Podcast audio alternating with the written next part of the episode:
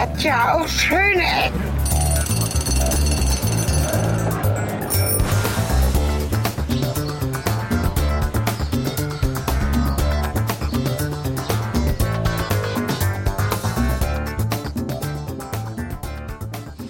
Ein vielfach herzliches und willkommen zurück zu Schöne Ecken. Heute als Double Ender mal wieder so richtig klassisch, könnte man sagen, oder auch nicht.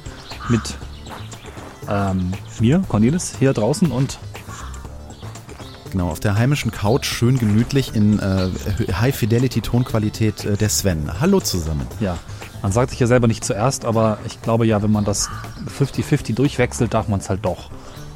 Ja, doch, wir definieren ja Double Ender regelmäßig neu und deswegen finde ich, äh, du darfst dich auf jeden Fall zuerst nennen. Also das ist bei Double Endern schon in Ordnung. Genau, ich fand die Double Ender ziemlich doof in letzter Zeit, weil die irgendwie immer so muffelig klingen. Da ist dann ein Mikrofon an mir dran gepappt, das andere in Deutschland oder sonst wo. Oder eben auch andersrum.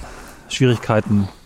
Bei dir gab es ja auch zuhauf in Las Vegas und ähm, dann kam mir irgendwann so eine Idee, das Ganze mal etwas anders aufzunehmen und ich mache es kurz. An meiner Brille klemmen zwei Mikrofone. Die fallen auch gerne mal runter, habe ich jetzt schon rausgefunden, bei einem durch, durch die Stadt latschen. Und die sind auch nicht so windgeschützt, weil der Puschel an der Brille würde echt total affig aussehen. Habe ich auch probiert. Gibt's Fotos, zeige ich euch nicht. ähm, ist heute ein bisschen windig hier. Mal gucken, im Augenblick ist es windgeschützt. Das Ganze fällt wieder mal unter Experiment. Ja, ihr Hörer, ihr wolltet das. Das heißt, das Ganze ist jetzt ein Stereo und meine Stimme kommt eventuell ein bisschen komisch aus der Mitte, was daran liegt, dass ihr quasi mich nicht so anders hört wie ich mich. Also die Mikrofone berühren auch ein bisschen meinen, meinen Kopf und dadurch gibt es halt auch noch ein bisschen Körperschall. Und äh, das ähm, muss ich dann noch auch erstmal beweisen, dass es so funktioniert, aber wir sehen der Gefahr ins Auge. Ja, das ist quasi binaurales, also binaurales Stereo-Recording im ähm, AK-Eigenbau. Genau, mit dem, was wir so haben. Ja, und und, und äh, falls sich jemand noch, äh, wenn wir jetzt schon gerade beim Tech Talk sind, äh, verbunden sind wir über das gute alte Handynetz. Das ist so Ja. richtig Bleeding Edge. Und es klingt auch total blechern, Edge.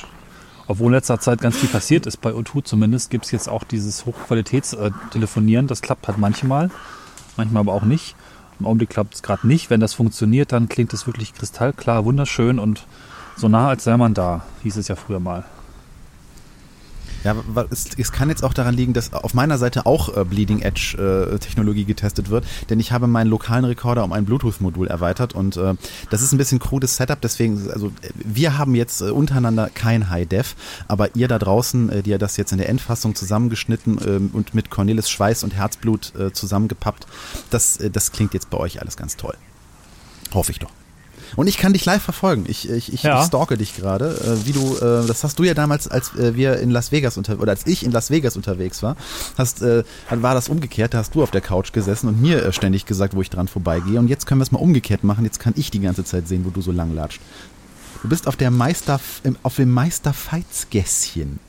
Ich glaube, das ist hinter der Mauer, hinter der ich gerade stehe, weil ich bin in einer geschlossenen Anlage. Erstmal vielleicht Nein, in die einer Stadt. geschlossenen Anstalt. Ja, komme ich gleich zu. Ich habe mir einen spannenden Startpunkt gesucht, weil ich die ganze Stadt so ein bisschen ambivalent schwierig finde. Die Stadt heißt da Augsburg und äh, ist irgendwie in Bayern und irgendwie in Schwaben. Und bei mir krächzen die Raben übrigens, auch sehr schön zu hören. Ja, ich ich, ich habe ja ich hab den Wikipedia-Artikel quer gelesen und äh, die erste Angabe war, dass Augsburg die, äh, der Regierungssitz von Schwaben ist. Das ist ja, das können wir gleich mal so als Fakt reinwerfen. Und du hast schon gesagt, es gab irgendwie bayerisch-schwäbische Küche. Genau, in der Mensa gibt's, das kann ich vielleicht das Foto reinlegen, die Mensa, wir waren also hier in der Uni, vier Tage am Tun und Machen von einem Open Source Projekt aus und da gibt's halt eine Mensa und Essen für uns oder gab. Und die Mensa ist sehr, sehr, sehr schick und hat tatsächlich verschiedene Free-Floating-Bereiche, die so beschriftet sind mit den üblichen Geschichten. Pizza, Pasta, Nachtisch, weiß ich nicht. Und einer war auch beschriftet mit bayerisch-schwäbisch. Da gab es dann irgendwie Spätzle und lokale Spezialitäten, was ganz cool ist. Spätzle. Also, also, also kann man sagen, der, der Cornelis ist gerade in, im Schwabeländele. Ja, das äh, ist wohl so. Ich, habe ich hab nämlich, äh, ich, hab, ich war streberisch unterwegs, ich habe mir ein bisschen, ein bisschen schwäbische Mundart angeeignet. Sehr also schön. können wir die ganzen Podcasts können wir jetzt in Mundart machen. Ich, ich, also liebe, liebe Hörer, wenn jemand von euch Schwäbisch spricht, äh, ihr dürft mich äh, hinterher korrigieren. Ich versuche das zwischendurch ein bisschen einzubringen. Ja, ich bin ja ein großer äh, Mundart-Nerd und deswegen versuche ich das jetzt ab und zu ein bisschen, ein bisschen einzubringen. Das wäre der perfekte Moment für ähm, Audiokommentare mit Originalschwäbisch. Oder vielleicht auch bayerisch. Und kann auch ein bisschen bayerisch einbringen, das ist auch kein Problem. Sehr schön. Ja, ich bin ja schon ein paar Tage in Augsburg rumgelaufen. Es ist also nicht das initiale, überraschende, wo bin ich denn hier explorieren, sondern ich habe schon was gesehen und es war so ein bisschen schwierig, diese Stadt so richtig zu fassen, weil wir auch natürlich erstmal im Stadtzentrum in der Uni untergebracht waren. Wenig Zeit war, in die Stadt reinzufahren, aber gestern hatten wir dann einen kleinen Rundgang. Und äh, da gab es halt einiges Schönes, aber auch irgendwie viel hm, zu sehen. Muss man dazu sagen, ist halt auch eine Stadt, die im Krieg sehr stark zerstört wurde, ebenso wie Nürnberg und wohl auch München. Also hier ist einiges gefallen und das merkt man halt auch in der Stadtstruktur, dass ganz viel komische Neubauten zwischen recht hübschen älteren Gebäuden stehen und die Randbezirke sind halt echt ganz schön kunterbunt vollgebaut, sodass man schon die ganze Zeit denkt, oh, hm, naja. Und das Ganze im März ist halt dann auch nicht so wirklich äh, erhebend. Aber es gibt ein paar ganz coole Sachen und das architektonisch und auch generell so geschichtlich interessanteste, waren wir gestern auch schon kurz, ist die Fuggerei. Da stehe ich jetzt drin und die Fuggerei ist eine geschlossene Wohnanlage, deswegen auch die Mauer. Und hinter der Mauer vermutlich die Gasse. Und ich weiß, ob du auch den Wikipedia-Artikel zur Fuggerei durchgelesen hast. Äh, ich habe ihn überflogen, ja. Also mhm. ich ähm, wollte wieder mal ein bisschen streberisch unterwegs sein. Da dachte ich mir, ich, ich, ich, lese mir zumindest mal so die gröbsten Fakten an. Aber du kannst das, glaube ich, vor Ort äh, noch ein bisschen besser erfassen, was das denn irgendwie ist, weil äh, du sagst jetzt, es ist äh, eine, so eine Sozialsiedlung, ne? Also das und es ist sogar die älteste der Welt. Es, genau. Damit beginnt der Artikel direkt. Die erste, der erste soziale Wohnungsbau von den Fuggern oder ich glaube von Johann der Reiche oder Jakob der Reiche. Jetzt bin ich ein bisschen. Nee, Jakob, Jakob, Jakob Fugger Gut, der Reiche im Jahr 1521 der hat sich dann gesagt, ich möchte eine Anlage bauen, in, dem, in der Handwerker und andere Arbeiter, die irgendwie in Schwierigkeiten geraten sind, so lange leben können, bis sie aus diesen Schwierigkeiten wieder raus sind. Ähm, ja, und das äh, war ähm, tatsächlich dann eine Stiftung und die konnten hier quasi kostenlos oder fast kostenlos wohnen. Das hat damals, glaube ich, einen, einen Gulden gekostet. Ja, umgerechnet 0,88 Euro. Ja, und das Tolle und, ist. Und das war ja nicht das Einzige. Ne? Ja. Das ist ja nur die weltliche Miete, weil sie mussten ja auch noch eine geistige Miete genau. quasi entrichten. Sie mussten, Denn sie mussten dafür täglich, hast du es auswendig im Kopf? Dreimal mussten sie beten für den ähm, Stifter oder für ihren. Da sind verschiedene Stifter, glaube ich, mit dabei gewesen und einen davon, den hatten sie dann ihren Gebeten zu bedenken, damit es dem wenigstens gut ging. Ne? Hier steht, glaube ich, einmal. Also hier steht einmal. Täglich, so. Dafür müssten Sie täglich einmal ein Vater Unser, ein Glaubensbekenntnis und ein Ave Maria für den Stifter und die Stifterfamilie Fugger sprechen. Gut, das sind ja quasi drei Einheiten, ne?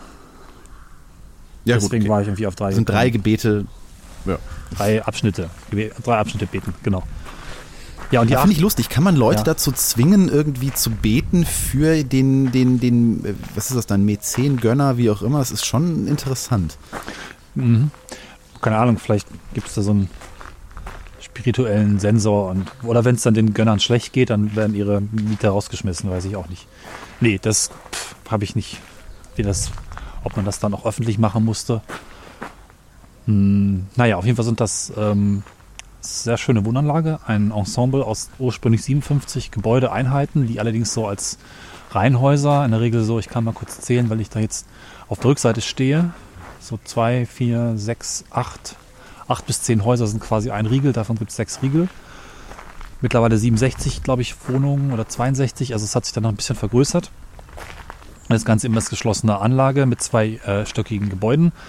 Innen drin immer eine Treppe. Relativ komfortable 60 Quadratmeter Wohnung für die Zeit. Und die haben tatsächlich mhm. bis heute die Miete von 88 Cent und 85 Euro Nebenkosten zu zahlen, mehr nicht. Ja, das muss man auch mal betonen. Das ist, also sie besteht tatsächlich noch. Das Richtig. Äh, ist echt krass. Also es ist halt die älteste bestehende Sozialsiedlung der Welt. Ne? Also nicht nur Deutschland, sondern der Welt. Das ist schon krass. Ja. Und ähm, ist es auch immer noch so, dass man sich, äh, ich weiß nicht, man sich bewerben muss, aber es kommen nur, ähm, jetzt habe ich es nicht genau im Kopf, weil ich es nicht vor mir habe, aber es müssen Menschen, die entsprechend Notlage gekommen sind, sein, die auch einen entsprechenden Neumund haben. Also ja, irgendwie also wir sind ja gute Menschen, aber die müssen halt so sich auch ein bisschen, was ist denn Leumund? Also die wahrscheinlich Empfehlungsschreiben mitbringen oder sowas, ne? Also die müssen halt schon auf, sagen wir so, es wert sein aus Sicht mhm. der Stifter. Und klar, bei, äh, weiß ich gar nicht, sind da wahrscheinlich 120 Wohneinheiten oder sowas in dem Dreh, wird man auch irgendwie auswählen müssen. Ja. Ich kann ja mal ein bisschen jetzt weiter rumlaufen. Gestern stand hier auch noch so ein so ein Schauspielerfugger rum, der ist jetzt heute nicht mehr da. Den ganzen so ein Museumsdorf-Charakter gegeben hat um nochmal kurz auf diese Fugger-Familie anzuspielen. Also ich, ich habe deswegen da eben ein Interesse dafür entwickelt, weil es gab mal ein Computerspiel, äh, beziehungsweise sogar eine kleine Serie, die Die Fugger hieß, wo man halt äh, Teile der, der Familie oder die Geschicke dieser Familie in ihrem Wirtschaftsdasein irgendwie gelenkt hat. Und das ist bei mir so ein bisschen hängen geblieben. Äh, da, da, man kriegt ja manchmal so ein bisschen Geschichtswissen durch äh, Computerspiele vermittelt. Also die machen nicht nur dumm, die vermitteln einem auch manchmal ein bisschen Geschichtswissen. Und das war wirklich eine extrem einflussreiche Familie damals, weil man muss sich mal überlegen, wenn das, wenn das 1521 gegründet wurde, das ist ja Wahnsinn, dass das heute immer noch aus, diesen, aus diesem Stiftungsvermögen, was natürlich dann wieder von äh, in Treuhand irgendwie ver ver verwaltet und äh, weiter ähm, investiert wurde und sowas. Aber es ist schon krass, dass diese Familie dann also bis heute durch dieses äh, Wirtschaftsvermögen, ähm, äh, was sie damals eingenommen haben, sowas noch ermöglichen kann. Das ist schon bemerkenswert. Ja. Ähm, wahrscheinlich gibt es auch noch Spenden, die das Stiftungsvermögen vergrößern. Irgendwo stand hier was dran. Aber mhm ist schon eine spannende Sache. Es gibt hier irgendwo auch noch so eine Musterwohnung. Und zwar ein Neu und ein Alt, also tatsächlich ganz historisch, so mit Holzböden und äh, Ofen und allem, was da eben, ich weiß nicht, wann das jetzt historisch war, das ist ja auch schon 500 Jahre jetzt alt, die ganze Anlage. Und eine moderne Wohnung mit E-Herd und Fernseher und drum und dran. Ne? Das ist also mehrfach dann auch ähm, überarbeitet worden quasi. Ne? Naja, da kommen wir halt zu dem Punkt, den ich schon eingangs erwähnte. Zweiter Weltkrieg hat die Anlage fast vollständig zerstört und die muss wieder aufgebaut werden. Also das ist jetzt schon auch eine Rekonstruktion Aha. in weiten Teilen, ähm, aber in alter Form.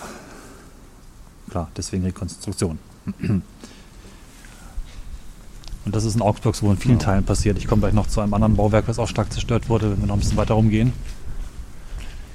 Ja, also ist wieder aufgebaut. So, ist schön still hier. Kurz ein bisschen durch die Gänge und Gassen. 60 Quadratmeter ist für so eine Wohnung ja schon nicht so wenig. Ne? Also nee. Das ist schon schick. Ich wohne hier auf weniger. Jetzt hätte ich fast gesagt, dafür hast du höhere Decken, aber das stimmt auch nur teilweise. Das stimmt nur teilweise, ja. Wenn sie im Winter nicht gerade von Dämmplatten abgedeckt sind, damit es hier nicht ein bisschen kalt wird. Ja. Das klingt ja. jetzt auch so, als wenn ich in einem feuchten Keller wohnen würde. So ist es nicht. Nein, das Ihr müsst euch keine so. Sorgen um euch machen, liebe Hörer. Und Hörerinnen. So, ich mache hier mal ein paar Fotos. Gestern war ich ein bisschen fotofaul. Und ich wollte jetzt auch... gerade, dass ja. das, das, das gilt auch so als Stadt in der Stadt mit eigener Kirche und Stadtmauern und mehreren Stadttoren. Richtig. Fühlt sich das so an? Hm, es fühlt sich jetzt nicht städtisch an, weil es fühlt sich schon in der Wohnanlage an. Es sind halt Wohnungen und Straßen zwischen Wohnungen. Und in der Stadt, finde ich, gehört noch ein bisschen mehr die Kirche. Muss ich jetzt echt nochmal suchen. Aber es ist halt eine geschlossene Anlage, ja. Also es könnte, man könnte sagen, es ist, ähm, weil ja nachts auch zugeschlossen wird, äh, gated Community, witzigerweise.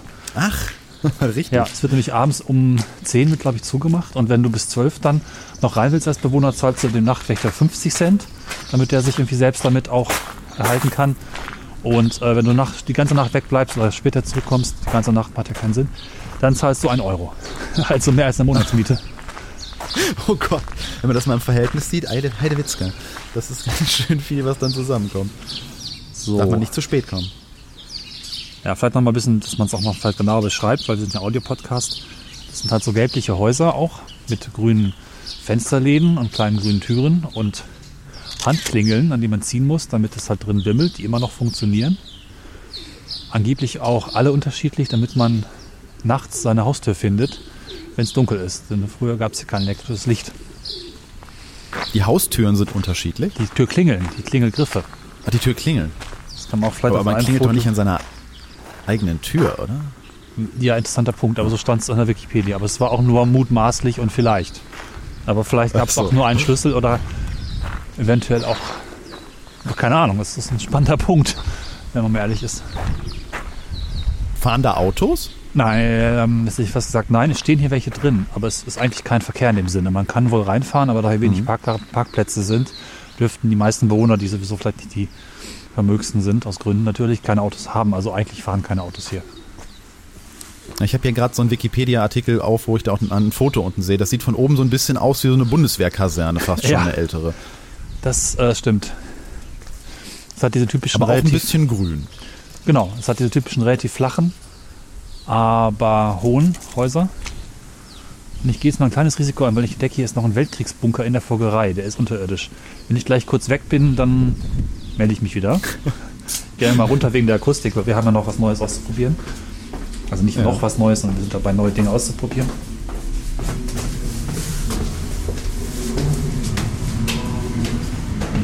Hörst du mich noch? Ah ja, guter Bunker. Jetzt ist Cornelis weg. Und ich sitze hier alleine auf der Couch.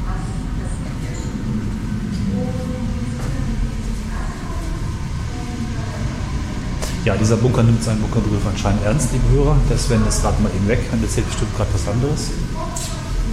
Werde hier auch nicht allzu lange bleiben. Denn, naja, man könnte sich jetzt mit der Ausstellung befassen. Das will ich jetzt nicht tun.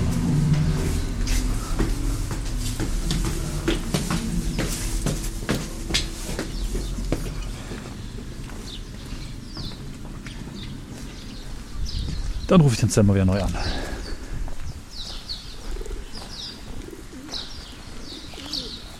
Hier sind nochmal Tauben, die vor sich hinguren.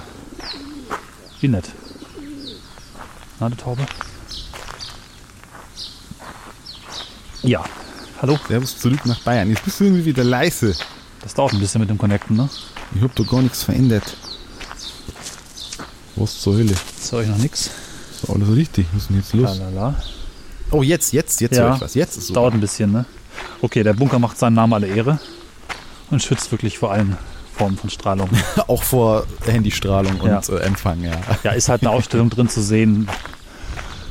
War ich gestern nicht drin, weiß nicht. Ein Bunker. Ich würde jetzt auch gar nicht so lange hier bleiben, weil ich habe noch ein bisschen Weg durch die Stadt und mal so ein kleines Ziel und ein größeres Ziel, vielleicht der Ort, der mich am meisten beeindruckt hat. Und dann würde ich sagen, laufen wir noch ein bisschen rum. Oder gibt es hier noch was, was dich Ja. interessiert? Äh, n- nee, also ich habe jetzt den, den Artikel überflogen. Äh, Den Bunker habe ich jetzt gar nicht so gefunden, so auf Anhieb. Ähm, also da, du, du bist ja vor Ort, du weißt ja, was, was da irgendwie am spannendsten ist. Deswegen, ich habe ja auch, ich, ich habe ja nichts zu tun. Ich sitze ja hier einfach nur gemütlich rum und äh, lasse mich führen. Ja, also man kann hier das Ganze sich angucken, kostet 4 Euro Eintritt. Der der Erhaltung dient. Tourismus ist auch neu für das Ganze. Seit 2006 kann man hier auch erst als Tourist entsprechend sich umschauen. Ich fand es auch gestern ein bisschen komisch festzustellen, dass hier wirklich Menschen wohnen und äh, ganze Busladungen an Touristen vor ihrem Fenster lang gekarrt werden. Ja, also Lohnt sich das denn? Was meinst du? 4 Euro? Ja, ich finde das toll. Also es gibt eben noch ein kleines Museum und eine alte und neue Wohnung, wie gesagt. Den Bunker und vielleicht noch ein paar andere Sachen zu entdecken, die ich gar nicht gesehen habe. Ah, hier ist die Kirche zum Beispiel. Da gucke ich warte mal ganz kurz rein. Ein Foto. Ah ja, sehr schlicht.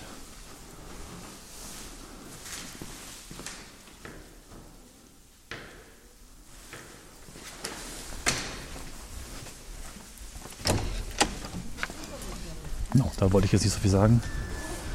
Touristen murmelten gerade murmelten es gerade noch vor sich her. Die Kriterien sind natürlich, man muss Augsburger sein und man muss katholisch sein, um hier reinzukommen. Ach so. Also hier geboren wohl auch sein. Naja gut, äh, eine Religionsseparierung, äh, das, ähm, oder Separation, das ist ja ein althergebrachtes Konzept und äh, muss dann wahrscheinlich auch, naja gut, So, äh, ich bin jetzt raus. irgendwie muss man es ja äh, differenzieren. Und ich laufe jetzt. Wäre wär interessant Ja. zu wissen, ob er das so verfügt hat oder ob das äh, ja, wahrscheinlich oder, ob das einfach so historisch gewachsen ist, weil man es damals halt so gemacht hat und es damals für selbstverständlich erachtet wurde und ja. Ist halt ein gutes Kriterium, ne? Wenn man einfach neben dem äh, Leumundiger Bürger und Augsburger dann immer noch zu viel hat, dann guckt man halt, wie oft die in der Kirche sind oder wer die in der Gemeinde am besten kennt. Und haben wir eben noch ein Bewerbungskriterium mehr. Hm. Keine Ahnung. Hier ist noch ganz schön. Jetzt bin ich auf dem Weg zur Altstadt. Äh, Es gibt ja eine Kampagne, die in ganz vielen Geschäften hängt. Lass den Klick in deiner Stadt heißt die Kampagne. Einerseits ganz Wie heißt interessant. die, den, Was? den Klick in der Stadt? Genau, lass den Klick in deiner Stadt. Also ich habe es nicht so ganz gerafft. Also natürlich, Aussage ist klar. Lokal kaufen, lokal, agi lokal agieren und nicht Amazon das Geld geben. Wobei, wenn ich schon klicke, dann muss ich schon gucken, dass ich für alles einen lokalen Online-Händler finde. Ne? Ja, es gibt ja so ähm, mittlerweile Bestrebungen von manchen lokalen Unternehmern, die dann sagen, wir machen ein Internetportal, wo die kleinen lokalen Läden, die jetzt gar nicht so, sagen wir mal, Okay. äh, ne- einer Kette angehören, sondern die irgendwelche originären Sachen anbieten, so irgendwelche Ledermanufakturen oder Schneider oder Künstler oder sowas, die ihr, ihr lokales Zeugs verkaufen, ähm, dass die sich irgendwie zusammenfinden und dann auf einer auf so eine Art ja Online-Shop für die Stadt sich zurechtfinden und du dann da ähm, ja dann nach irgendwelchen speziellen Sachen suchen kannst. Oder ähm, die versuchen diesen 24 Stunden äh, oder oder irgendwie Same Day Direktversand von Amazon dadurch Konkurrenz zu, äh, Konkurrenz zu machen, dass wenn du jetzt sagst, du brauchst irgendwie noch keine Ahnung eine SD-Karte oder ein HDMI-Kabel oder irgendwas, was du an vielen Läden bekommst, dass du auf solchen Portalen dann suchen kannst und man dir sagt, ja, das ist hier bei Elektro Müller in der äh, Schmitzgasse noch irgendwie vorrätig und dann setzt du dich halt auf dein Fahrrad, fährst dahin und kaufst dir das Kabel, weil du es jetzt gerade dringend brauchst. Sowas finde ich dann gut und sowas rechtfertigt dann auch immer noch, dass man vor Ort irgendwas kaufen kann. Aber Ganz- sowas ist halt mit, mit Same-Day-Delivery von Amazon auch demnächst dann äh, schwierig. Ja, ist ganz witzig, dass du das ansprichst. Ich wusste das nicht so genau, dass es das gibt. Mit meinem Mitbewohner sprach ich letztens über eine Plattform dieser Art, die man bauen müsste für Märkte, für lokale Märkte, wo also Markthändler auch tatsächlich detailliert hinterlegen, welche Produkte sie haben und man dann im Prinzip nicht online bestellt, sondern online reserviert. Weil Märkte haben das Problem, zumindest in Göttingen der Markt, dass er immer aufmacht, wenn ich so gerade eben meine Augen aufmache, überspitzt gesagt. Also die haben dann nur bis 13 Uhr überhaupt offen und die leckeren Sachen sind dann irgendwie um 11, 12 schon weg. Wenn ich jetzt einfach hingehe und gucke mal, hier der Bäcker der hat gerade dieses Wallungsbrot oder der Käsemann macht hier diesen selbstgemachten, super krassen, whatever, Knoblauch-Chili-Käse und ich möchte den haben, dann reserviere ich den halt. Ich kann ja auch schon bezahlen vielleicht sogar, dann sind alle irgendwie auf der sicheren Seite und ich gehe nur noch hin und hol's ab und entdecke noch ein paar andere Sachen mehr. Ja. Sowas finde ich schick, Ich habe gerade mal geguckt nach, großer Aufwand. nach diesem. Ja. Ich habe gerade mal geguckt nach diesem Lass den Klick in deiner Stadt. Äh, Das ist eine Aktion gewesen von äh, einem lokalen Radiosender und einem lokalen Fernsehsender, die das aus Eigeninitiative gemacht haben. Das war irgendwie gar nicht eine groß angelegte, teure Geschichte, für die, sie, für die irgendwer irgendwie jetzt groß Geld bekommen hätte, sondern das haben sich diese beiden ähm, unentgeltlich als, als Aktion gesetzt, um den lokalen Handel halt zu stärken. Also das ist dann schon fast eine, also was heißt fast, das ist, das ist dann schon irgendwie eine sympathische Aktion. Interessant. Also wir haben das gestern auch diskutiert. Und Sie sprechen hier von einer sch schwabenweiten Bewegung. Okay. Also ich habe dann irgendwie gesagt, eigentlich ja, schöne Aktion, gleichzeitig auch irgendwie traurig und bemüht. Und es wird auf Dauer nicht funktionieren, wenn man mit sowas werben muss. Äh, da braucht man eigentlich generell Ja. spannende Konzepte wie eben so eine Konkurrenz im Online-Store, der vielleicht auch jedem bekannt ist. Oder also ich muss, es braucht, glaube ich, weitreichende Ideen, um Innenstädte zu beleben. Denn äh, das, das geht jetzt nicht weg und es wird stärker und da helfen Kampagnen auch nur mal für einen Moment. Hm. Ich Die ist auch schon was älter, die Kampagne. Ja. Die ist äh, zwar im Sommer 2013 gestartet worden. So. Also die, ist schon, die hat schon ein paar Jahre auf dem Buckel. Ich habe gerade das entdeckt, das ist neu für mich, auch obwohl ich gestern schon einen Grundgang hatte. Hier ist so ein lustiges Bächlein, vielleicht kann man es ein bisschen hören aus meiner subjektiven Kamera, äh, Audio-Dingsbums-Perspektive. Also du jetzt noch nicht, aber später vielleicht. Ähm, Ein Augsburg, bisschen plätschern höre ich's. ah schön. Augsburg ist ja die Stadt der, der, der Flüsschen und auch der Wasserwirtschaft. Und wenn du magst, kannst du mal recherchieren nebenbei. Das, ähm, es gibt dafür wohl einen UNESCO Weltkulturerbetitel. Ich habe nicht ganz mitbekommen, ob es für die Wasserwirtschaft allein ist oder für die Stadt oder die Region. Ähm, das war wohl wegen der Bierbrauer. Die haben sich hier sehr viel Zuläufe und Flüsse so entsprechend in die Stadt gelegt, dass sie hier gut mit gutem Wasser Bier brauen konnten. Vielleicht kannst du dazu noch mal recherchieren, was jetzt hier konkret UNESCO Kulturerbe ist. Dann laufe ich mal kurz an diesen, diesen Bächlein noch ein bisschen lang und mache einen kleinen Umweg, weil es echt ganz hübsch ist. Ich möchte aber kurz noch ein lu- lustiges Detail einwerfen, weil du stehst auf der Barfüßergasse. Okay. Das passt ja, Ja. zum Flüsschen. Da haben die Brücken, äh, die Häuser hier auch Eingangsbrücken. Das ist echt ganz cool. Und hier ist wohl irgendwo Brecht geboren, weil hier ist Brechts Bistro. Und eben war ein Schild, das ist, ah, hier ist das Brechthaus. Museum offen. Brecht ist hier also geboren. Ich versuche das jetzt gerade mal hier parallel zu recherchieren. Ich finde aber gerade nur was zu den äh, zur Brunnenkunst, Wasserbau und Wasserkraft, Trinkwasser und Brunnenkunst in Augsburg. Und das wurde äh, 2012 Ah, ja. äh, wurde das zum Weltkulturerbe vorgeschlagen. Okay, dann ist es das aber. Das ist jetzt gerade sehr cool hier. Ich laufe mit einer ziemlich schrägen Brücke, ist auch ganz schön laut das Wasser, über so eine Verknüpfungsstelle von zwei Flussarmen. Und die Brücke mündet auf einen Durchgang durch ein Haus. Also das ist ganz schwer zu beschreiben und auch schwer in Fotos zu fassen. Das ist ziemlich cool. Ziemlich sehenswert. Und ich weiß nicht, wo ich gleich lande. Ich hoffe, du hörst mich noch. Ich höre dich noch, ja. Ja. Irgendwelche Innenhöfe. Interessant. Wobei das auch sehr wieder geht jetzt hier nicht daraus hervor, ob Ja. das auch wirklich ins Weltkulturerbe übernommen wurde. Also das, so. da, da schweigt sich dieser Artikel jetzt irgendwie zu aus. Also der, der Originaltitel ist halt hier schon so, ähm, dass es ein, ein weitreichendes Kanalsystem wohl schon zur Römerzeit gab und ähm, dass eben äh, so Wasserbau und Wasserkraft, Trinkwasser und Brunnenkunst in Augsburg. Durch die Altstadt von Bayerns drittgrößter Stadt fließen kleine Kanäle. Ja. Auf ihren Plätzen stehen beeindruckende Prachtbrunnen und am Mün Prachtbrunnen, oh Gott, ein schwieriges Wort. Am Mündungsdreieck von Lech und Wertach, das sind ja die, die äh, ich glaube, es gibt vier Flüsse in Augsburg. Jetzt lehne ich mich weit aus dem Fenster. Äh, Du hast so sieben gelesen, aber Kanäle. weiß nicht. Ja. Habe ich das hier natürlich alles schon wieder. Ja, die Schattenredaktion. Äh, Erzähl mal weiter, die Schattenredaktion wühlt sich noch etwas weiter da rein. Genau. Es gerade ein bisschen windig. Ich hoffe, dass das gut geht. Wir kennen die Aufnahmetechnik noch nicht so genau. Ne? Nochmal zur Erinnerung, neue Technik. Alles anders. Ähm, ja, wäre bestimmt ein Thema, dem man sich nochmal in Ruhe widmen könnte. Aber ich habe ja keinen Urlaub hier gemacht. Deswegen gab es nicht so viel Zeit für tiefgreifende Einstiege. Und sowas. Deswegen Ich komme gerade darauf, weil wenn ich Augsburg und Flüsse eingebe, dann macht mir Google Suggest automatisch daraus vier Flüsse. Deswegen habe ich da gerade Ach jetzt so. irgendwie ähm, reininterpretiert, dass das scheinbar etwas äh, Wichtiges ist. Wenn ich das aber dann äh, mir von Google geben lasse, dann kriege ich da keinerlei Ergebnisse zu. Voll. Ja, vielleicht sind es auch doch nur vier und ich habe sieben gesagt, weil es cooler klingt. Das Geheimnis des siebten Flusses. Haha. So. Ich laufe jetzt so ein bisschen den Berg hoch. Hier ist so ein Treppchen. Wobei die Stadt jetzt nicht so richtig super hügelig ist. Nur ein bisschen. Und ich gehe jetzt zum zentralen Platz. Da steht nämlich das Rathaus. Und da war ich auch gestern schon drin. Dort gibt es den großen Saal. Ja, genau. Da gehe ich jetzt nicht rein, weil es dann doch ein bisschen lange dauert und alles voller Touristen wahrscheinlich ist, die komisch gucken.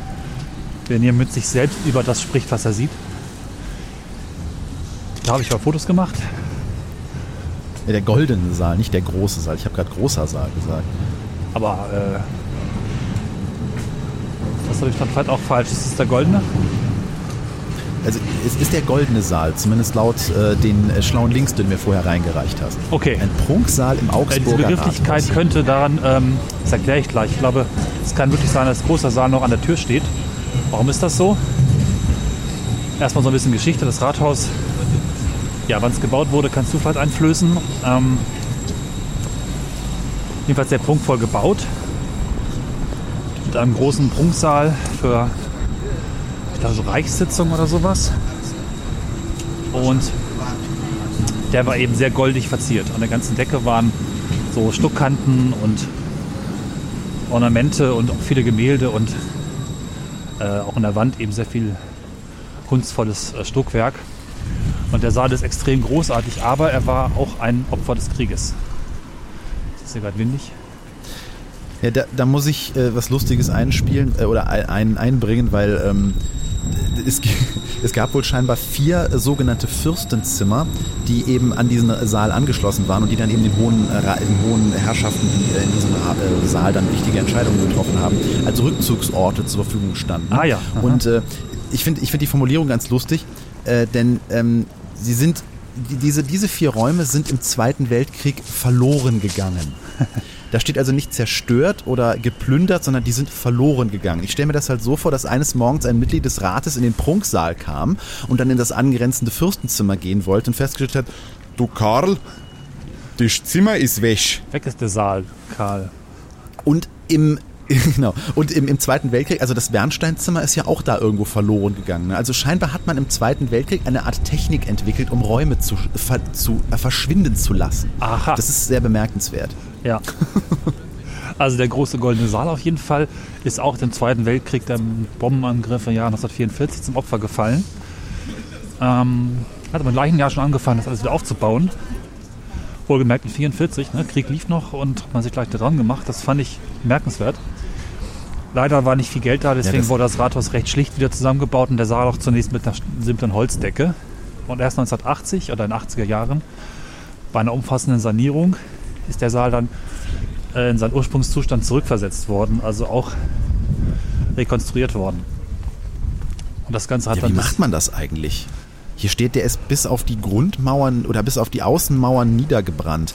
Wie rekonstruiert man sowas? Weil es gibt ja aktuelle Fotos von dem, von dem Saal und da sieht man diese prunkvolle Decke. Das ist halt, also sie wird ja als Kassettendecke bezeichnet. Das sind eben so eingefasste Ornamente und, und Gemälde und es ist alles sehr golden und sehr, sehr schwer und es, ist, ne, es erdrückt einen so förmlich in, in, in seiner Pracht. Wie hat man das dann rekonstruiert? Also ich vermute, Das dass es Fotos gab, vielleicht auch Bauzeichnungen. Und natürlich auch Kenntnis des verwendeten Stils. Das heißt, wenn das da auf dem Foto so aussieht und irgendwie dieses Schnörkel gemacht hat und davon 15 in der Reihe sind, dann haben wir ungefähr diese Größe.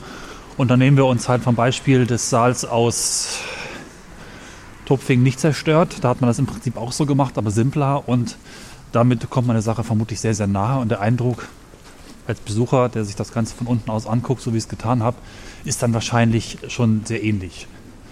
Weil das Bemerkenswerte im Saal Wir ist, spielen jetzt mal, wie war es wirklich, weil ich habe den Abschnitt gefunden. Ähm, der wurde relativ äh, ja, schlicht äh, nachgebaut. Bis in die 1980er Jahre hatte er nur eine recht schmucklose Holzdecke. genau, das hatte ich ja gesagt. Und ähm, genau. Und ja, du, du bist bei mir, du bist auf meinem Ende leider manchmal etwas schwer zu verstehen, weil das Ah, ist diese, diese, diese GSM-Verbindung, die, also wenn, das, das muss dir nicht leid tun. Ja. Ich sage nur für unsere Hörer, wenn ich jetzt was doppelt erzähle, dann liegt das einfach daran, dass ich manchmal Cornelis nicht verstehe. Also das ist, das ich, ich, ich, ich, ist nicht so, dass ich Cornelis nicht vertrauen würde. okay. Und durch zahlreiche Geldspenden und im regen Interesse der Augsburger konnte dann eben in den Folgejahren auch die Wandmalereien und die zahlreichen Goldschmucke eben oben wieder hergestellt werden. Ähm, also das, das müssen dann wirklich irgendwelche Aufzeichnungen und so ähm, ähm, gewesen sein. So genau steht das jetzt hier nicht. Äh, aber das ist, das ist schon krass. Also das, das heißt, da ist eigentlich nichts mehr historisch gesehen, sondern das ist Ja, wirklich eine nix. vollwertige Rekonstruktion. Und die Fürstenzimmer, da hat man, in der Wikipedia steht wohl noch drin, eins hatte man rekonstruiert, das zweite ist dann gerade in Arbeit, das ist aber auch fertig mittlerweile. Und es sieht schon auch ein bisschen neuer aus, aber man kann sich eindenken. Es ist halt mehr so ein ja, Museum, das rekonstruiert wurde, ne, letztlich.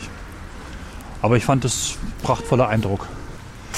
Das auf jeden Fall. Ist auch hier interessant, wie, wie, die, wie die Statik irgendwie so war, weil diese Kassettendecke war wohl ähm, bis zu ihrer Zerstörung im Zweiten Weltkrieg an Ketten am Ach. Dachgebälk des Rathauses aufgehangen. Okay. Also es war nicht irgendwo an irgendwelche Balken direkt dran, ge, dran ge, gedengelt, sondern es hing halt an 27 Ketten. Äh, wahrscheinlich, weil, weil die die Stücke dann so nach und nach halt hochgezogen Ach haben. ja, ne? ja. Also so erkläre ich mir das. Vielleicht sogar auch zum Putzen runtergelassen. Jetzt kann man ja einfach einen Steiger nehmen.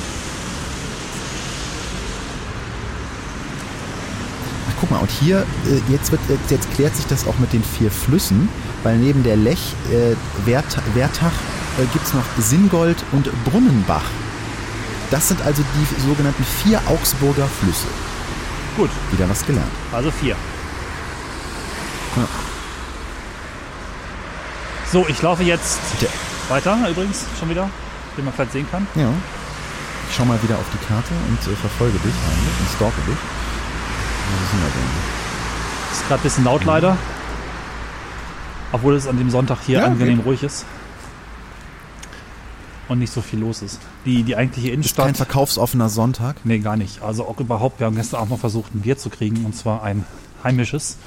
Wir waren so ein bisschen am Stadtrand untergebracht in einem BB-Hotel. Wir sind echt gelaufen und gelaufen.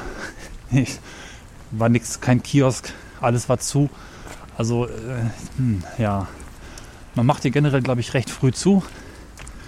Und Nachtleben, Kioskkultur rund um die Urkultur äh, ist hier nicht.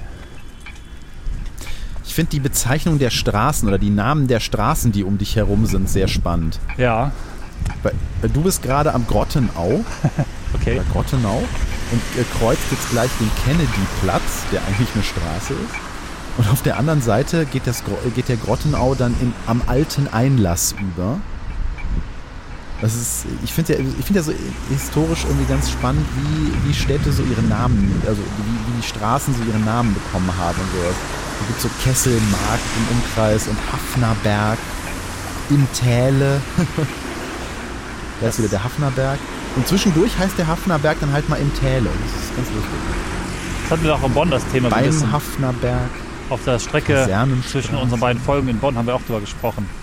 Die Wohngebiete nach dem Wiederaufbau nach den 50ern jeweils so benennen. Ne?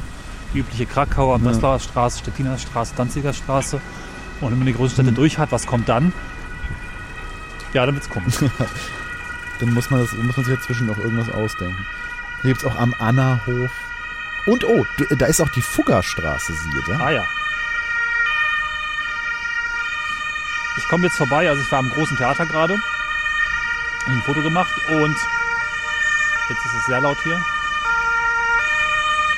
Dann warte ich kurz, da fährt direkt vorbei. Macht aber Podcaster freundlich die Sirene aus. Doch nicht. Aua! Ja, Meine Ohren. Das ist eine sehr, eine sehr dankbare Frequenz, um sie per Telefon zu noch übertragen. eine kleine architektonische Kuriosität. Das große Theater, wo ich eben war, hat eine anscheinend kleine Bühne hinten dran. Oh, ich laufe durch äh, Osterglöckchen. Mist. Äh, und zwar die Brechtbühne. Wenn man dieses Gebäude im falschen Winkel betrachtet, steht da Brechbühne, weil die Fassade so geknickt ist und das T ist im Knick. Ich mache mal, versuche das mal. Da wollen wir doch mal hoffen, dass die Bühne nicht auch zusammenbricht. Ja. Ach, guck mal, da hinten gibt es an der blauen Kappe. Ach, Warte, ich gucke, schön. was, wo muss ich hingucken? Du sagst, guck mal da hinten, das ist natürlich schwierig. Nee, das ist, das ist halt eine Straße, die jetzt. Du bist auf der Volkhartstraße Richtig, gerade, genau. beziehungsweise am Kennedyplatz Ja, und der und kreuzt die Kasernenstraße. Kasern, Aber Kasern, ich sehe diesen Kasern. Knick in der Fassade, den Ja. du meinst. Irgendwann haben wir auch Systeme, wo ich dann so eine Brille trage, wo du gucken kannst, was ich sehe. Und das natürlich als Aufzeichnung, touristisches Highlight. Also wenn das irgendwann kommt, will ich ganz vorne mit dabei sein. Atmo und Bild. So, und jetzt habe ich die süßeste Straße in deiner Umgebung gefunden, das Ja. ist nämlich das Doktorgässchen. Oh. Mal gucken, ob ich es auch finde. Hm. Das ist unfair, du das siehst ist, mehr das als ist ich. nochmal hinter dem Theater, vor dem du gerade stehst. Das ist schon noch ein bisschen weiter weg. Ah ja, okay. Aber ich höre jetzt auf, Straßennamen zu lesen. Ich Du kannst noch mal. einlesen, und zwar den, wo ich gleich reingehe. Äh, das hat man noch für zwei, drei Minuten. Denn ich peile jetzt quasi mein drittes großes Ziel an.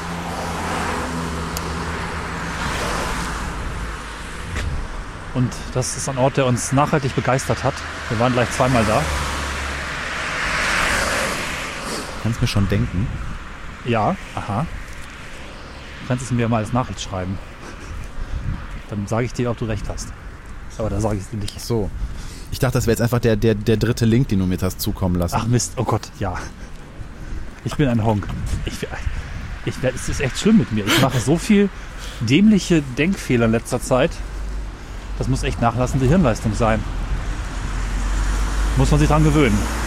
Ah, nicht an sich selbst zweifeln. Dann kann ich ja schon mal so langsam hinleiten, weil es steht ja auch wieder im Titel der Folge. Ah, jetzt schon wieder so windig in den Straßenfluchten. Ich hoffe wirklich, dass es Oh, passt. die Fröhlichstraße. Genau. Die Fröhlichstraße ist mein oh, Ziel. Das ist schön. Sie haben die Zielstraße erreicht, allerdings ist noch ein Stückchen die Straße runter. Ich sehe schon den Turm Die Fröhlich. Einer Brauerei, das kann man schon mal sagen. Und das Du ist hast ja sehr, gerade von lokalem Bier geredet. genau. Das ist ja. hab ich jetzt sag mir nicht, die haben sonntags nicht auf. Was? Wieso? Keine Ahnung, weiß nicht. Doch, ich denke schon. Weil Ja, du eben meintest, du hättest irgendwie versucht, ein Bier zu bekommen. Nee, habe ich nicht gesagt. Hast du das gesagt? Du hast Ach eben, so, als, als wir über verkaufsoffene Ja, Sonntage gesprochen haben, hast du das Schon wieder, angeführt. ja, gestern Abend in den Vororten. Um halb Ach elf so, nachts okay. natürlich. Ne? Also, aber erst um halb elf. Tankstelle macht um 10 zu. Äh, der, der Dönermann weiß ich nicht wann, auch um 10. Und Supermarkt war auch weg. Also pff, komisch.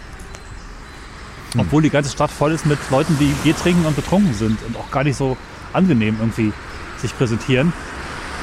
Das fand ich komisch. Also vielleicht kann ich auf dem Weg nochmal erzählen, dass es halt doch vieles sich ein bisschen ambivalent anfühlt. Also relativ viele laute Leute auf den Straßen und wieder auch so Musik verbreitende Jugendliche oder Alkoholunst verbreitende etwas ältere Menschen. Also ist jetzt nicht durchweg possierlich die Stadt.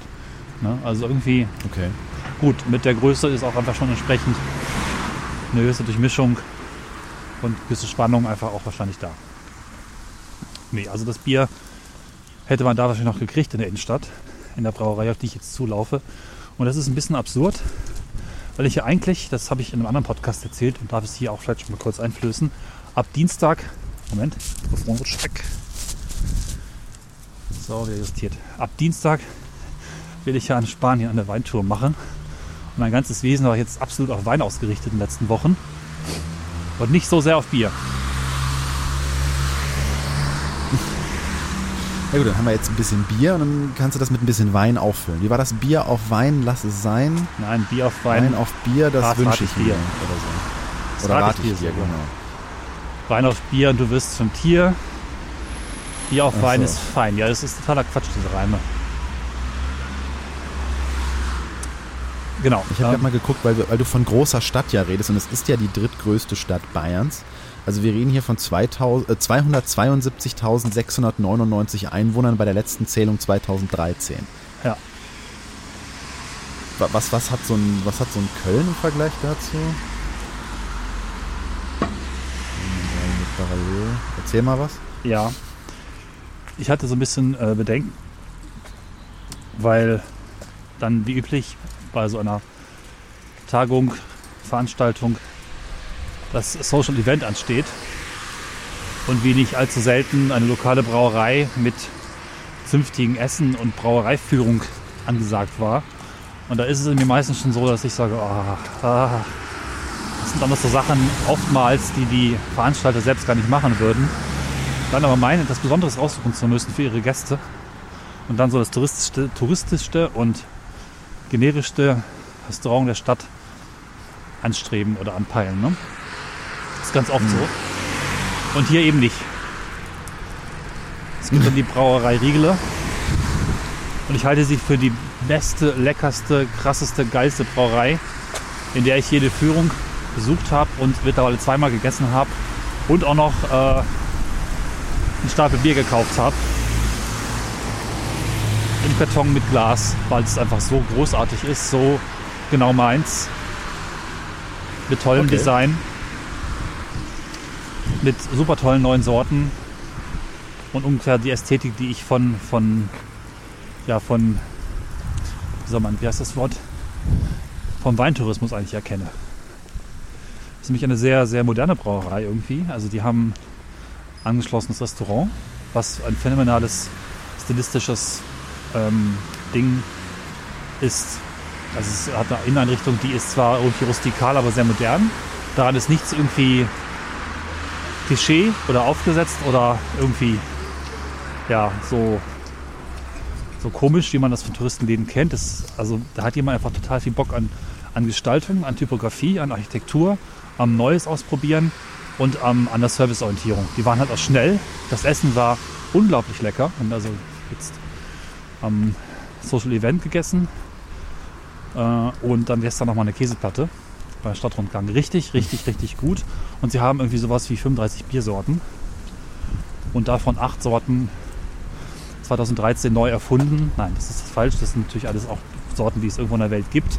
Also das klassische und gut bekannte IPA ist dabei und Starkbiere irischer Art, russischer Art. In einem tollen, tollen Design. Das habe ich dir auch verlinkt. Diese Riegele, Riegele Kraftbier-Geschichte, die man dann äh, trinkt wie Wein.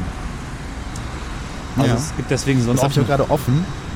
Ich, ich muss zwar, ähm, ich, ich, ich sag, ich, das habe ich auch gerade offen. Ich, ich muss zwar diese, ähm, die, die Macher der Seite, die sehr hübsch aussieht, äh, also aber ein bisschen dafür schelten, ähm, dass sie irgendwie nicht in der Lage sind, Mobile-Seiten zu bauen, also beziehungsweise ihre Desktop-Seiten so zu gestalten, dass sie mobile-tauglich sind, weil man kann sie nicht zoomen auf dem Telefon, was irgendwie schwierig macht, die Texte zu lesen.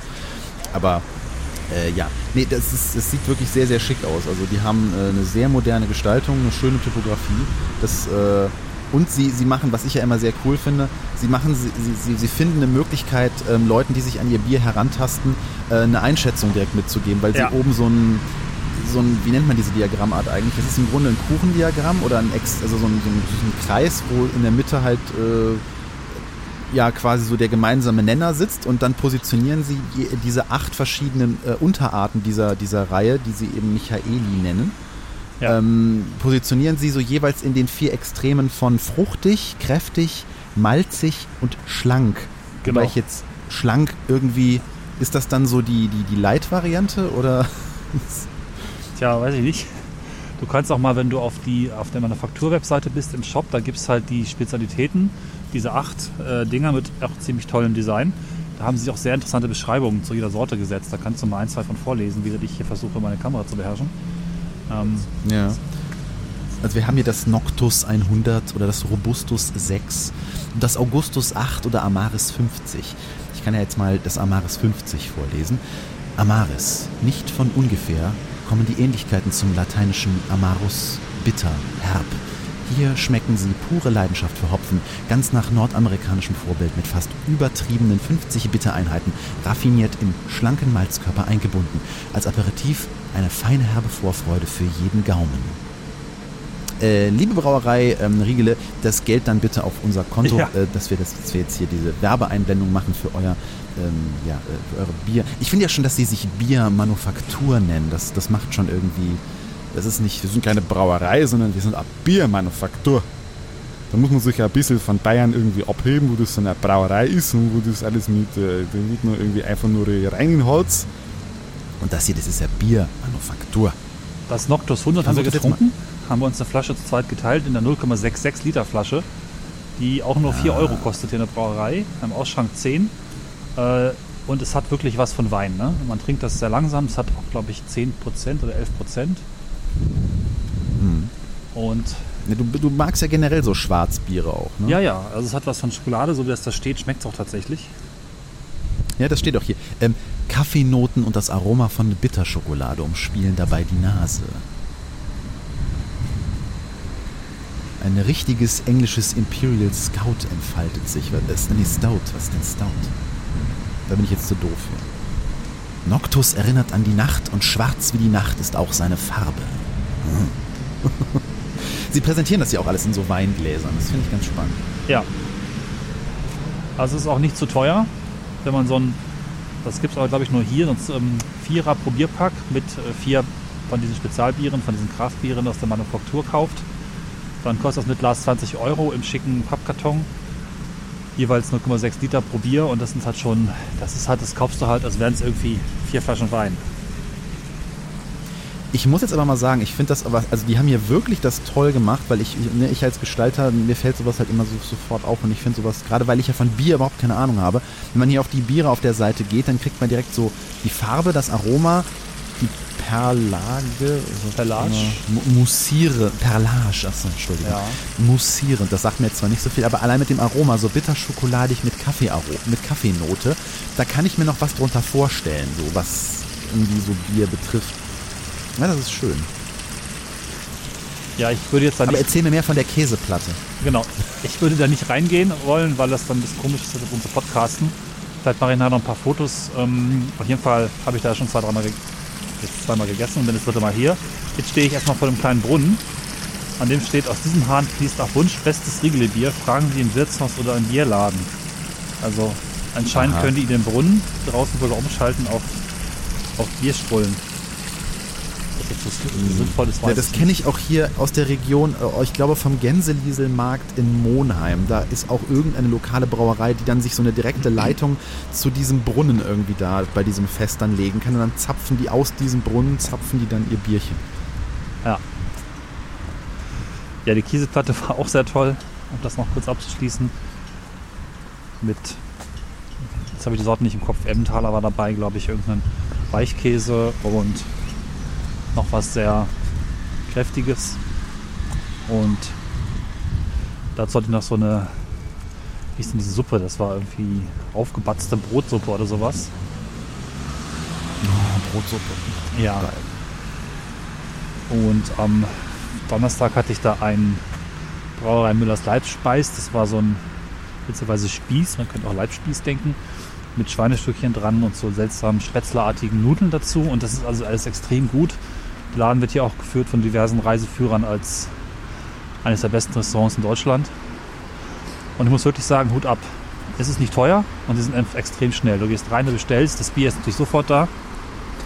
Und das Essen ist auch nicht länger als eine Viertelstunde zwischen Bestellen und Servieren. Auch das in großen Gruppen. Also die haben es extrem drauf. Ganz großen Respekt. Keine Werbung, einfach nur Begeisterung. Begeisterung für das Ja. Restaurant, Begeisterung für die Produkte. Auch die älteren Biersorten sind sehr interessant. Kann man alles im Online-Shop kaufen und in ausgewählten Geschäften vor Ort. Verlinken wir hier. Ich bin da einfach sehr begeistert. Vor allen Dingen ist das immer toll, wenn man von etwas, wo man denkt, keine Lust, war blöd, machen eh immer alle, dann noch überaus begeistert wieder rausgeht. Also besser kann es nicht sein, wenn es schafft, deine Meinung an der Attraktion, deine Meinung so zu ändern von kein Bock auf, ich gehe hier so oft hin, wie ich kann und lasse all mein Geld hier. Ja, das klingt gut. Ja. Jetzt bin ich auch schon ein bisschen durch mit meinen Attraktionen. Äh, bin noch nicht weit vom Bahnhof, mit dem ich dann auch gleich, äh, nee, ich fahre nicht mit dem Bahnhof weg, sondern mit der Bahn aus dem Bahnhof. Ähm, hast du noch Fragen zu Augsburg? Also ich habe jetzt wahrscheinlich furchtbar viel nicht erwähnt und auch furchtbar viel gar nicht gesehen in der kurzen Zeit. Wie gesagt, vieles hier ambivalent, viele Betonhäuser, äh, Beton oder 50er Jahre. Also sehr vieles ist dann doch ein bisschen unschön eingesetzt und ich denke dann immer, warum muss das denn so sein? Achtet doch ein bisschen drauf, aber es wird immer seine Gründe haben. Hatte ich auch mit diskutiert viel. Also ich war unterwegs mit Martin, Martin, dem Grafiker, der auch das schöne Eckenlogo gemacht hat in der ersten Inkarnation, mit dem ich viel zusammenarbeite und wir haben das relativ viel reflektiert. Ja, äh, ist wohl auch eine Stadt, die Also einfach ich kann viel, vielleicht nochmal die ja. Klammer mit den, mit den Einwohnerzahlen kurz Ja. schließen, die wir eben noch hatten, weil, weil wir ja gesagt hatten, äh, Augsburg ist die drittgrößte Stadt Bayerns und ich, ich so als Kind des Ruhrgebietes, äh, ich, ich bin ja eigentlich nur große Städte gewöhnt, also ich habe mir auch schon lange keine Gedanken mehr darüber gemacht, welche Einwohnerzahl Köln so äh, vor sich her schiebt. Und das ist aus dem Jahr 2013 sind das knapp eine Million Menschen, die in Köln Wow, wohnen. okay. Äh, und dann ist sowas wie Augsburg mit seinen 260.000 irgendwie natürlich schon äh, fast nur ein Viertel davon. Düsseldorf zum Vergleich hatte bei dieser Zählung äh, 593.000. Also dass Düsseldorf nur halb so groß oder fast nur halb so groß wie, wie Köln ist. Das war mir so bisher auch nicht bewusst. München hat äh, 1,3 Millionen, ist also größer als, äh, als Köln. Und an der Spitze steht natürlich Berlin mit 3,5 Millionen Einwohnern. Ja. Wusstest du, dass Paris weniger als Köln hat? Äh, Paris weniger als Berlin hat? Nein, das wusste ich nicht. Interessant. Schätz mal, wie viel Paris hat? Warte, Berlin hat 3,5, Paris hat vielleicht 3. Nee, Paris hat 2,2. Allerdings ist die Zählung hier von 2010. Ich glaube jetzt aber nicht, dass sich da so viel dran geändert hat seitdem. Wobei man da auch immer gucken muss, wie die Outskirt-Einbeziehungsgeschichte ist. Berlin hat wahrscheinlich alles aufgefressen, was es da gibt und zählt auch Spandau mit und wahrscheinlich halt Brandenburg, weil danach kommt einfach nicht mehr viel. Und Paris könnte es tatsächlich sein, dass es da noch sowas in die Innenstadt gibt und ob die, wie heißen die Outskirts? Die Arrondissements? Nee, wie heißen die, die Vorstädte? Nein, die werden wohl schon dazugezählt, aber es ist halt sehr verschieden, wie die Grenzen da gezogen werden. Ne? Deswegen werden ja auch Also es kommt jetzt alles aus derselben Quelle hier. Ähm, das ist jetzt Quelle Vereinte Nationen steht hier. Also Okay, na wo gut. auch immer die das jetzt genau herhaben. Ähm, aber Ja, ich schätze gut. mal schon, dass die da einen halbwegs äh, ähnlichen, ähnlichen Maßstab Aber- irgendwie anle oder äh, mit dem, mit dem gleichen Messstab messen. Aber ja, das ist, das ist ja auch von Stadt zu Stadt unterschiedlich, wie man dann so die Außenbereiche irgendwie wahrnimmt. Ne? Also was mich, was ich, mich gerade mal so interessieren würde, ich, ich war bisher nur einmal in Bayern, also für mich ist das alles da unten so eine, so eine, so eine, so eine ja, so fast schon so ein Fleck in der Landkarte oder so ein, so ein weißer Fleck für mich in der Landkarte.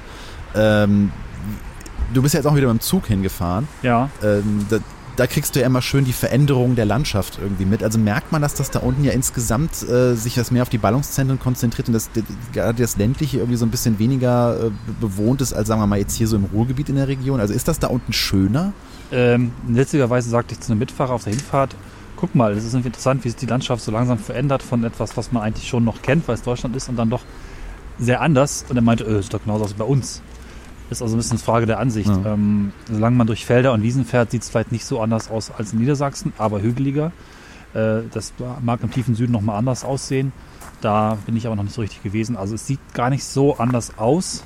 Ist halt alles ein bisschen ländlich, aber so kenne ich es halt eigentlich auch von meiner Heimat. Also fällt gar nicht so auf, wenn man rausguckt, finde ich.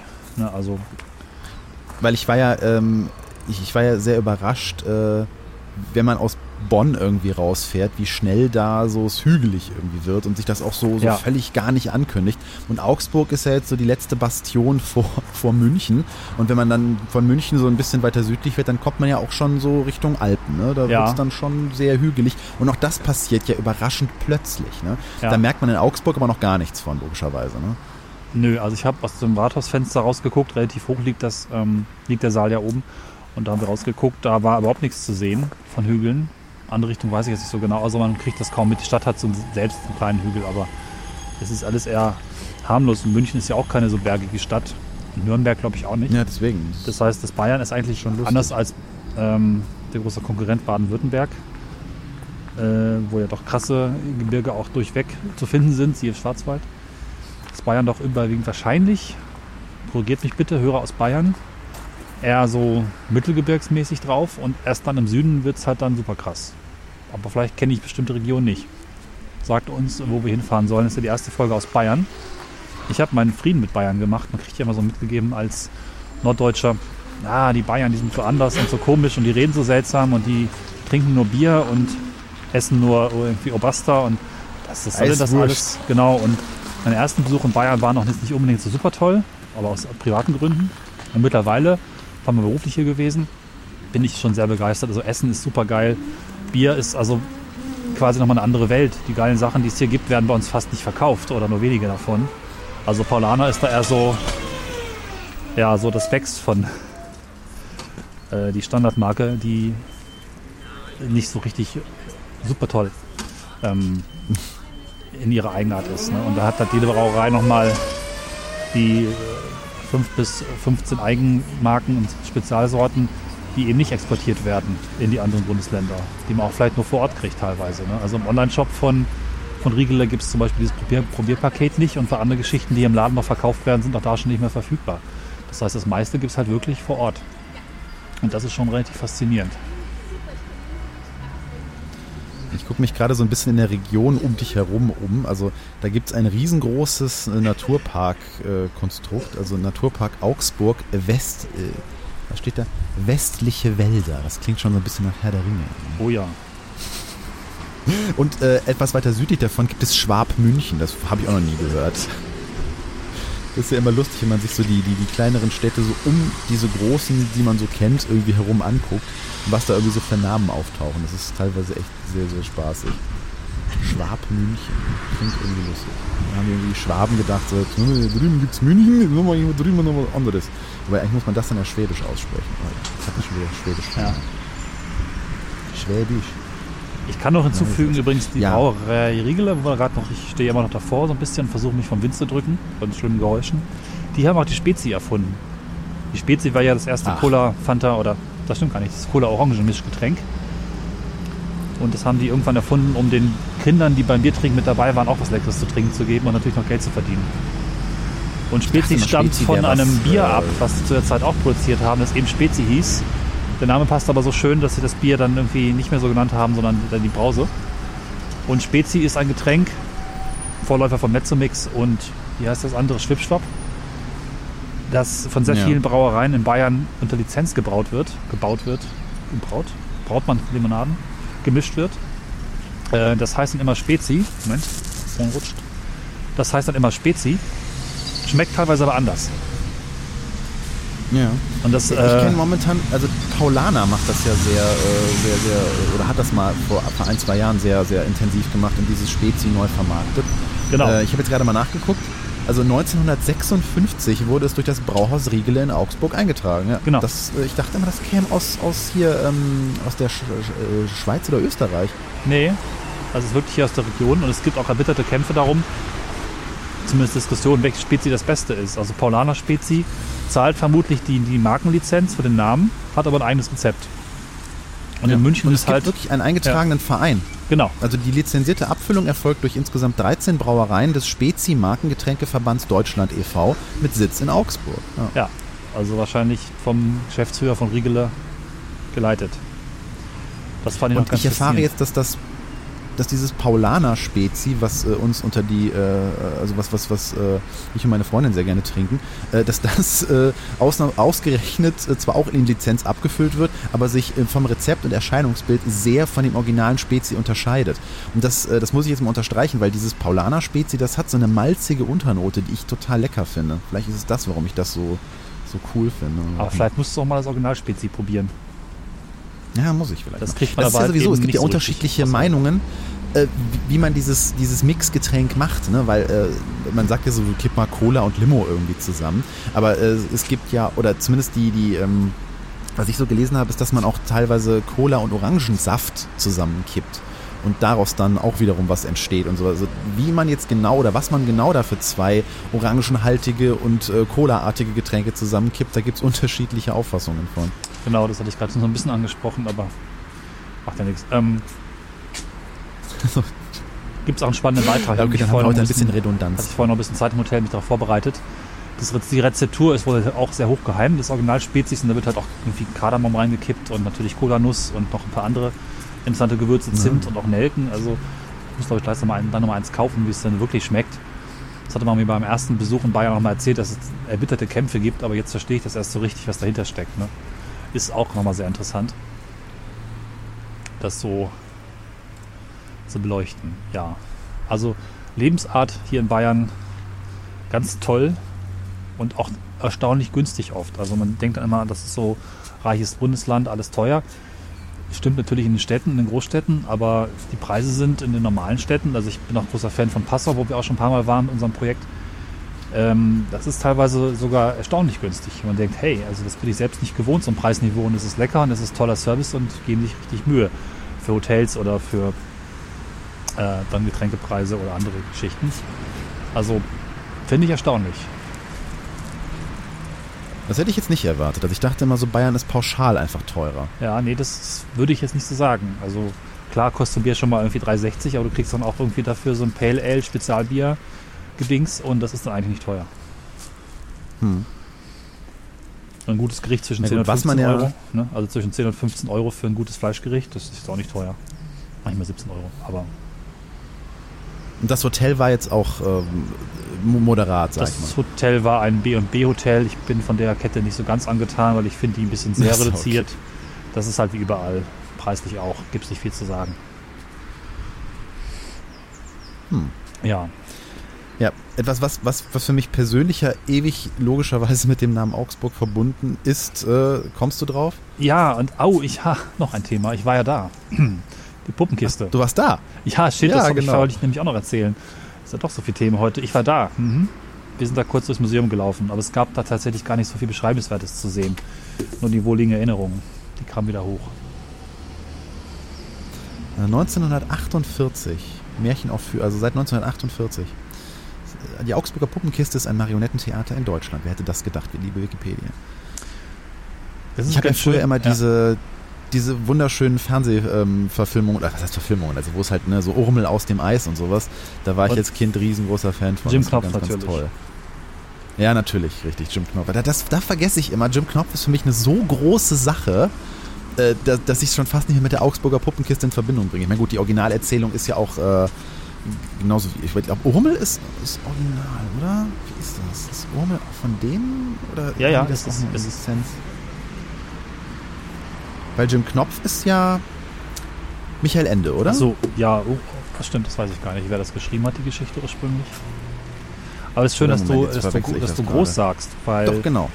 der interessante Eindruck war, weil sie ein paar, also sie haben sehr wenig ausgestellt von ihren eigenen äh, Puppen, fand ich. Es waren sehr viele Sonderausstellungsstücke von anderen Puppentheatern zu sehen, aber es gab schon eine Sektion, wenn auch eigentlich nur ein kleiner Raum, mit Originalkulissen und Originalrequisiten aus, aus Jim Knopf und anderen ähm, Verfilmungen und das ist relativ, die Figuren sind erstaunlich groß, aber die, ähm, die Sets sind eigentlich relativ klein. Ja, also das, was man da als große Jim Knopf-Welt erlebt hat, zumindest habe ich das so im Kopf, das ist im Prinzip alles in ein großes Wohnzimmer unterzubringen. Ja. Ich fand das so schön. Die haben ja, ähm, weißt du noch, wie die, wie die, äh, wie die Wasser erzeugt haben? Ja, ja, die Folien. Genau, das ist diese blaue Folie, wo dann, äh, wo dann so Leute am Rand standen und die einfach so ein bisschen gezogen und gezerrt haben in irgendeine Richtung. Wird ein bisschen draufgepustet. Ja, das war, glaube ich, so als Kind einer der, der Schlüsselmomente meines Lebens, wo ich, äh, wo ich Spaß an so ähm, Miniaturen und Dioramen entwickelt habe, weil, genau. weil ich das so faszinierend fand, wie man mit einer Folie einfach nur dieses, dieses urige und irgendwie, also es war halt künstlich, es war klar, dass es kein Wasser ist, aber es hatte durch diese Art, wie es gemacht wurde, eine so eigene Ästhetik, dass, dass, dass, dass das auch gar nicht besser sein musste. Oder was heißt besser? Also es, es war eine, eine so schöne Stilisierung, dass es fast schon besser war, als hätten sie da echtes Wasser reingekippt. Ja. Und ich habe das dann als Kind für meine, für meine Playmobil Seeräuberschiffe irgendwie übernommen und habe mir dann so einen, so, einen, so einen blauen Müllsack besorgt.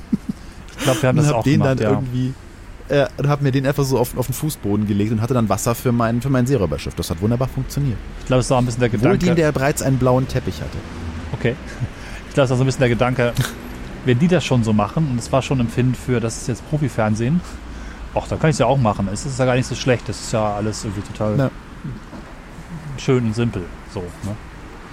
Ja, genau. Also, das, das ja, hatte ich ja vergessen zu erwähnen. Die Puppenkiste, die hatte ich jetzt gar nicht direkt verlinkt auf der Liste. Also, kann man sich auch angucken. Das Museum ist wirklich sehr, sehr klein und es dient eigentlich mehr dazu, Erinnerungen hochkommen zu lassen, als wirklich allzu viel zu erfahren. Also, ich habe zum Beispiel vermisst, dass irgendwo mal eine Puppenspielsequenz verbunden wird mit einer Sequenz, wie dann eigentlich die Puppen geführt werden. Also unten quasi der Film, den man so kennt, und oben die Hände, die führen. Das haben sie leider nicht gemacht. Also es war sehr wenig hinter den Kulissen Informationen. Das beschränkte sich auf drei, vier Bilder und ein paar Texte und viel eben so Dioramen und sehr viel Ausstellungsstücke von anderen Theatern. Deswegen fand ich das dann nicht so als ähm, Attraktion vor Ort nicht so begeisterungsfähig. Hm. Nur die eigentliche Puppenkiste natürlich großartig. Das dann schon. Ja, ich würde sagen, wir klappen erstmal den Sack zu mit einem begeisterten Bericht aus Bayern. Ich wollte immer gerne mal eine Folge aus München machen, mit dem ich auch ein bisschen auf Kriegsfuß stehe. Das ist halt äh, auch immer in den ersten Besuchen nicht so menschlich nicht so toll gelaufen. Und da brauche ich vielleicht auch nochmal irgendwie so ein Schlüsselerlebnis, was da eigentlich kulturell, kulinarisch und ja, im Detail so geht. Ich finde ja München keine sonderlich schöne Stadt, aber das ist jetzt Augsburg letztlich auch nicht und trotzdem bin ich begeistert. Von einigen Aspekten zumindest. Spielt das jetzt in deine These rein, dass man an jedem Ort irgendwas Schönes ja, entdecken kann? Äh, hat ja fast immer geklappt. Ist wirklich so. Man muss ein bisschen Glück haben. Es ist nicht so, dass man automatisch was Schönes entdeckt. Wenn man einfach nur rumsteht, wird da nicht viel kommen. Aber man kann schon eine ganze Menge entdecken. Und die Eigenarten, die Besonderheiten jeder Region, jeder Stadt, die kann man dann schon auch mit ein bisschen Zeit auch finden. Und das kommt nach drei, vier Tagen schon ganz gut raus. Für mich. Ja, ja. Hörer sagt auch was dazu, wie ihr unsere Aufnahmetechnik findet. War das jetzt ganz gruselig vom Klang? Oder ist das eine Offenbarung? Noch wissen wir das selbst nicht. Wenn wir es veröffentlicht haben, wird es also für uns aber nicht ganz so schlimm sein. Denken wir dann zumindest. Also gebt uns dann mal Feedback, ob das wirklich so ist. Ja, ich bin gespannt. Ich fand die Idee ganz großartig. Ich ja. habe ja irgendwie äh, Cornelis dazu ermutigen wollen, sich da irgendwelche speziellen Konstruktionen zu kaufen. Aber äh, als ich dann das erste Foto von seiner, von seiner äh, an die Brille geklebten äh, Bastelei da gesehen habe, war ich äh, hin und weg. Das, äh, ich brauche noch ein bisschen mehr Befestigung. Ich bin sehr gespannt. Befestigungsmaterial, weil die Kabel rutschen ein bisschen. Meine Handlungs-, äh, meine, meine Kopffreiheit ist ein bisschen eingeschränkt, weil wenn ich zu weit den Kopf wegdrehe, rutscht das Mikrofon weg. Die sind tatsächlich gerade wirklich nur zwischen Brille und Kopf geklemmt, ohne irgendwelche Befestigung, Klebereien. Das werde ich noch mal ein bisschen durchdenken. Aber wir sind jetzt aber wegen ganz braven Platz geblieben. Also so schlimm ist das nicht. Genau. Ja, wir danken fürs Zuhören. Wir hoffen aufs weitere Zuhören. Wir hoffen auf Kommentare. Flatter, Abos, sage ich mal, sind ganz praktisch. Wow. Ideen. Besucht uns nicht ja, so ungefähr wäre mein, mein Fazit für die Hörer. Ja, ich bin jetzt auch total äh, fertig hier von diesem äh, anstrengenden Rumsitzen auf der Couch, während du da gemütlich die Stadt flanieren konntest. Also ich, ich kann jetzt ja, auch einfach. Schlimm war nur das Rumstehen am Schluss hinten, weil ich jetzt hier auch nichts mehr zu laufen hatte. Alles klar. Ja. Ja, in diesem Sinne danke ich dir für diesen Rundgang durch Augsburg. dass ich daran teilhaben durfte. Und äh, ein Gruß an alle Hörer und Hörerinnen. Bleibt uns treu. Macht's gut. Bis dann. Tschüss. Bis dann. Ciao.